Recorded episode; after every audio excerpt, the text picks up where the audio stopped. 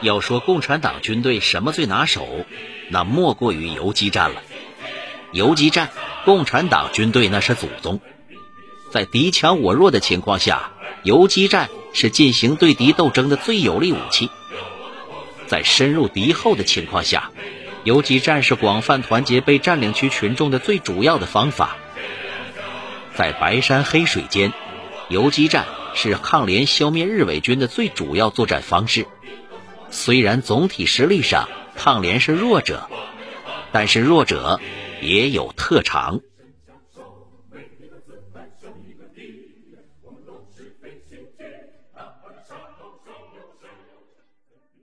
第九章，将游击战进行到底。抗联安插在清源县城的内线，于一九三七年七月十五日获知日军冈田少佐、坂本大卫等人七月十六日要乘车去新京巡视防务，随即派人连夜将情报送出城去。这时候，三师政委周建华、政治部主任刘万熙。正带着一个连三十多人，在清源县城南部的三十道河子一带活动。天刚蒙蒙亮，他们赶到了七道河子东松木岭下。一看公路上两道挺新鲜的轮胎印子，这说明敌人已经过去了。这日本鬼子工作也真是认真。但是不要紧，既然人去了，那一定也得回来，那就在这儿等着，到时候打他一闷棍。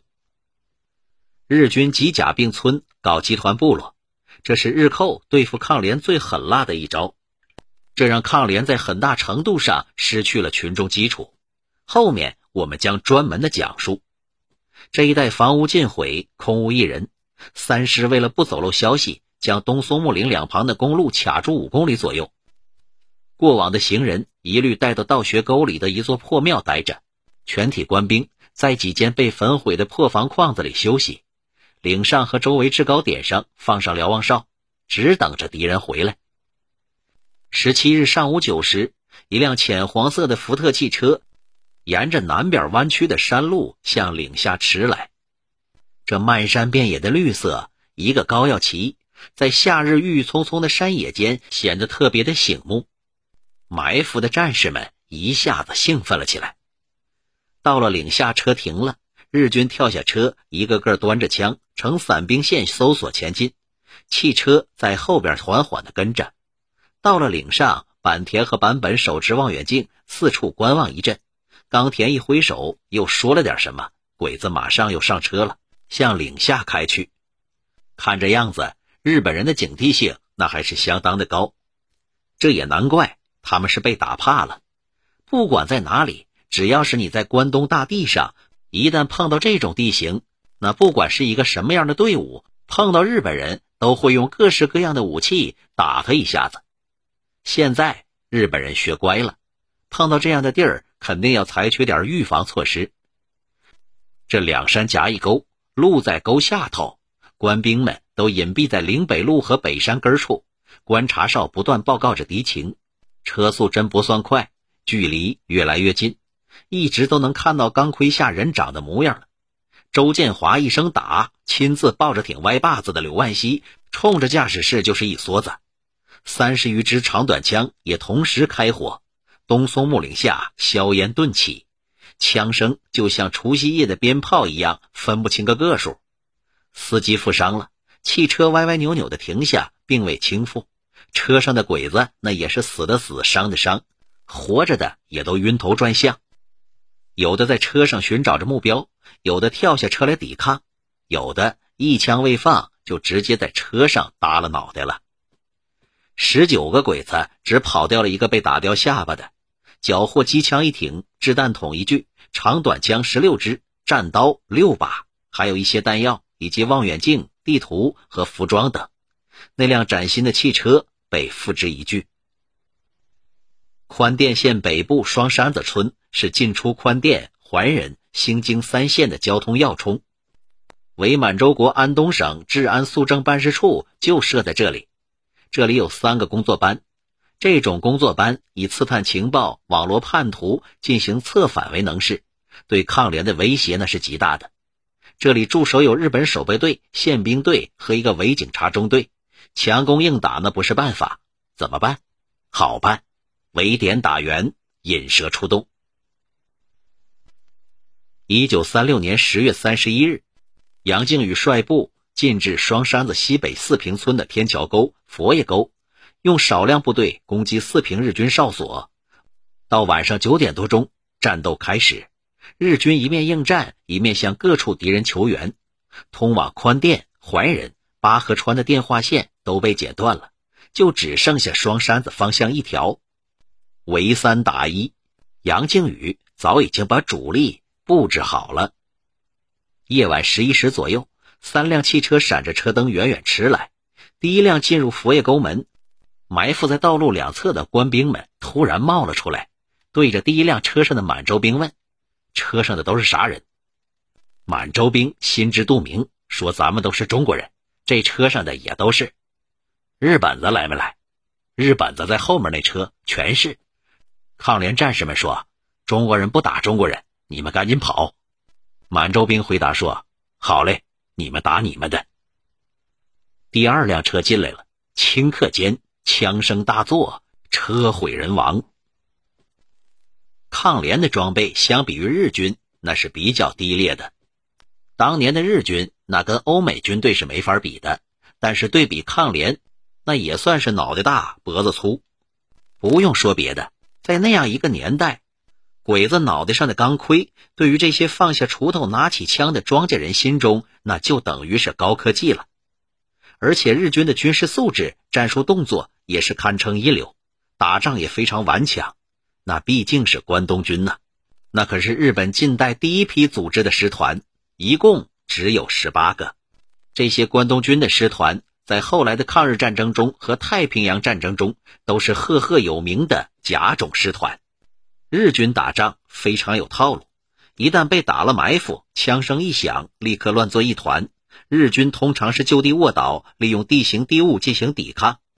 在这方面，后来的平型关战役的记录中非常的明显。即便如此，训练有素。平型关战斗中的日军也只是日军第五师团的辎重部队，那更何况是甲种师团的战斗部队了。但是，任凭你平时演练几十几百次，训练场那也只能是训练场，毕竟训练场那是不死人的。在事先没有任何准备，打黑枪、抡闷棍的这种对心灵和肉体的摧毁，那种掉进地狱般的恐怖，不亲身经历是绝对难以体会的。任凭你再顽强、再武士道，那没等找着北呢，可能连放出一枪的机会也都没有了。战斗的突然性，古往今来，任何强大、训练有素的军队都扛不住这种打击。怀仁县窟窿榆树警察署长孙海臣，外号孙猴子，手下有四十多个武装警察，横行乡里，鱼肉百姓，抓捕抗联伤员和交通员。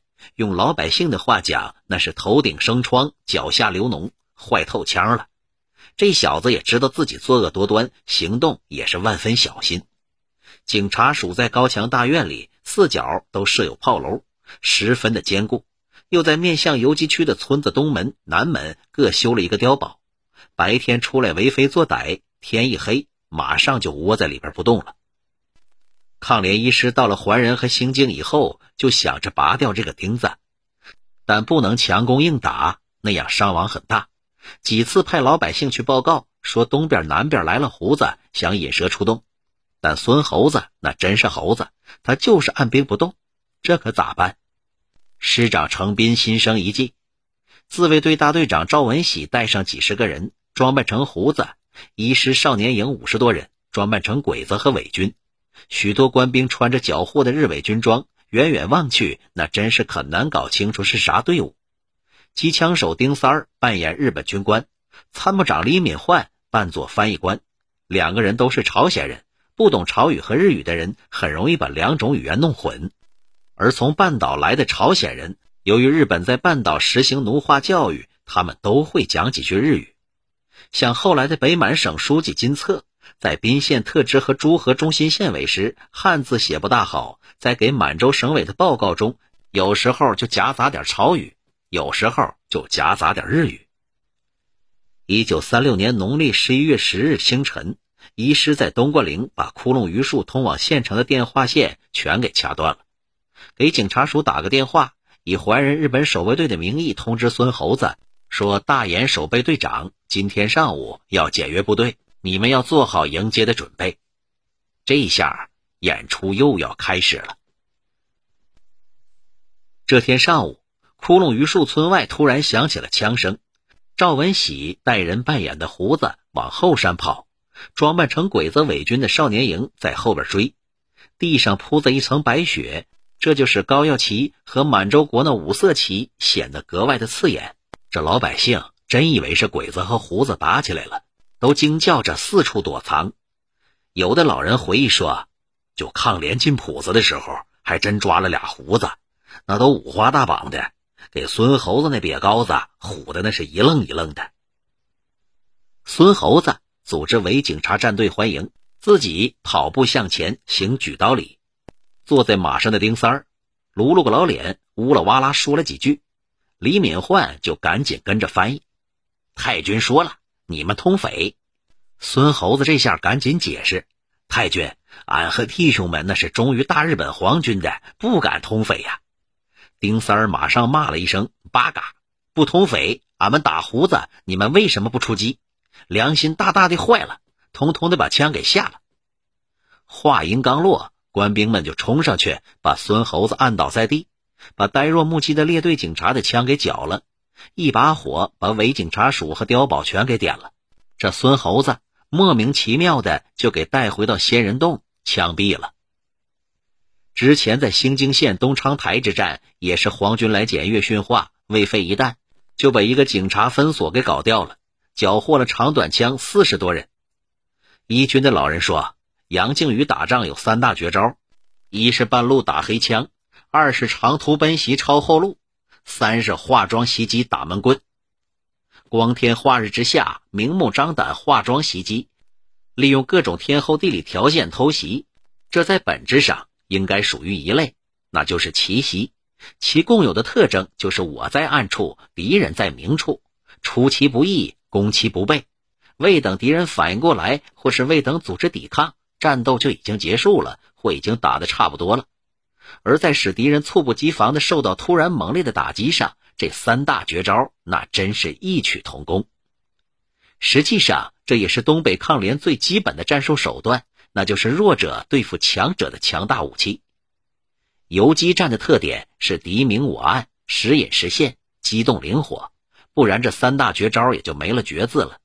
敌人来了，老百姓报告，或是还未出动，地下党的情报也就到了。磐石游击队最初的名称是满洲工农义勇军第四军第一纵队，为啥叫第四军呢？这好像和南方红军的编号是一样的，因为怕人家知道我们只有一个军，觉得力量小。第四军宣传的时候都会说我们的第一、第二、第三军还在某处某处。抗联最多的时候有十一个军，军以下设师、团、连、排、班，旅级单位是独立旅，有的有营为军属或师属的少年营、保安营。一九三七年抗联全盛时期，十一个军有三万余人，其实也就是一个正规军的兵力。有的军几千人，有的军几百人，后者其实就是一个营。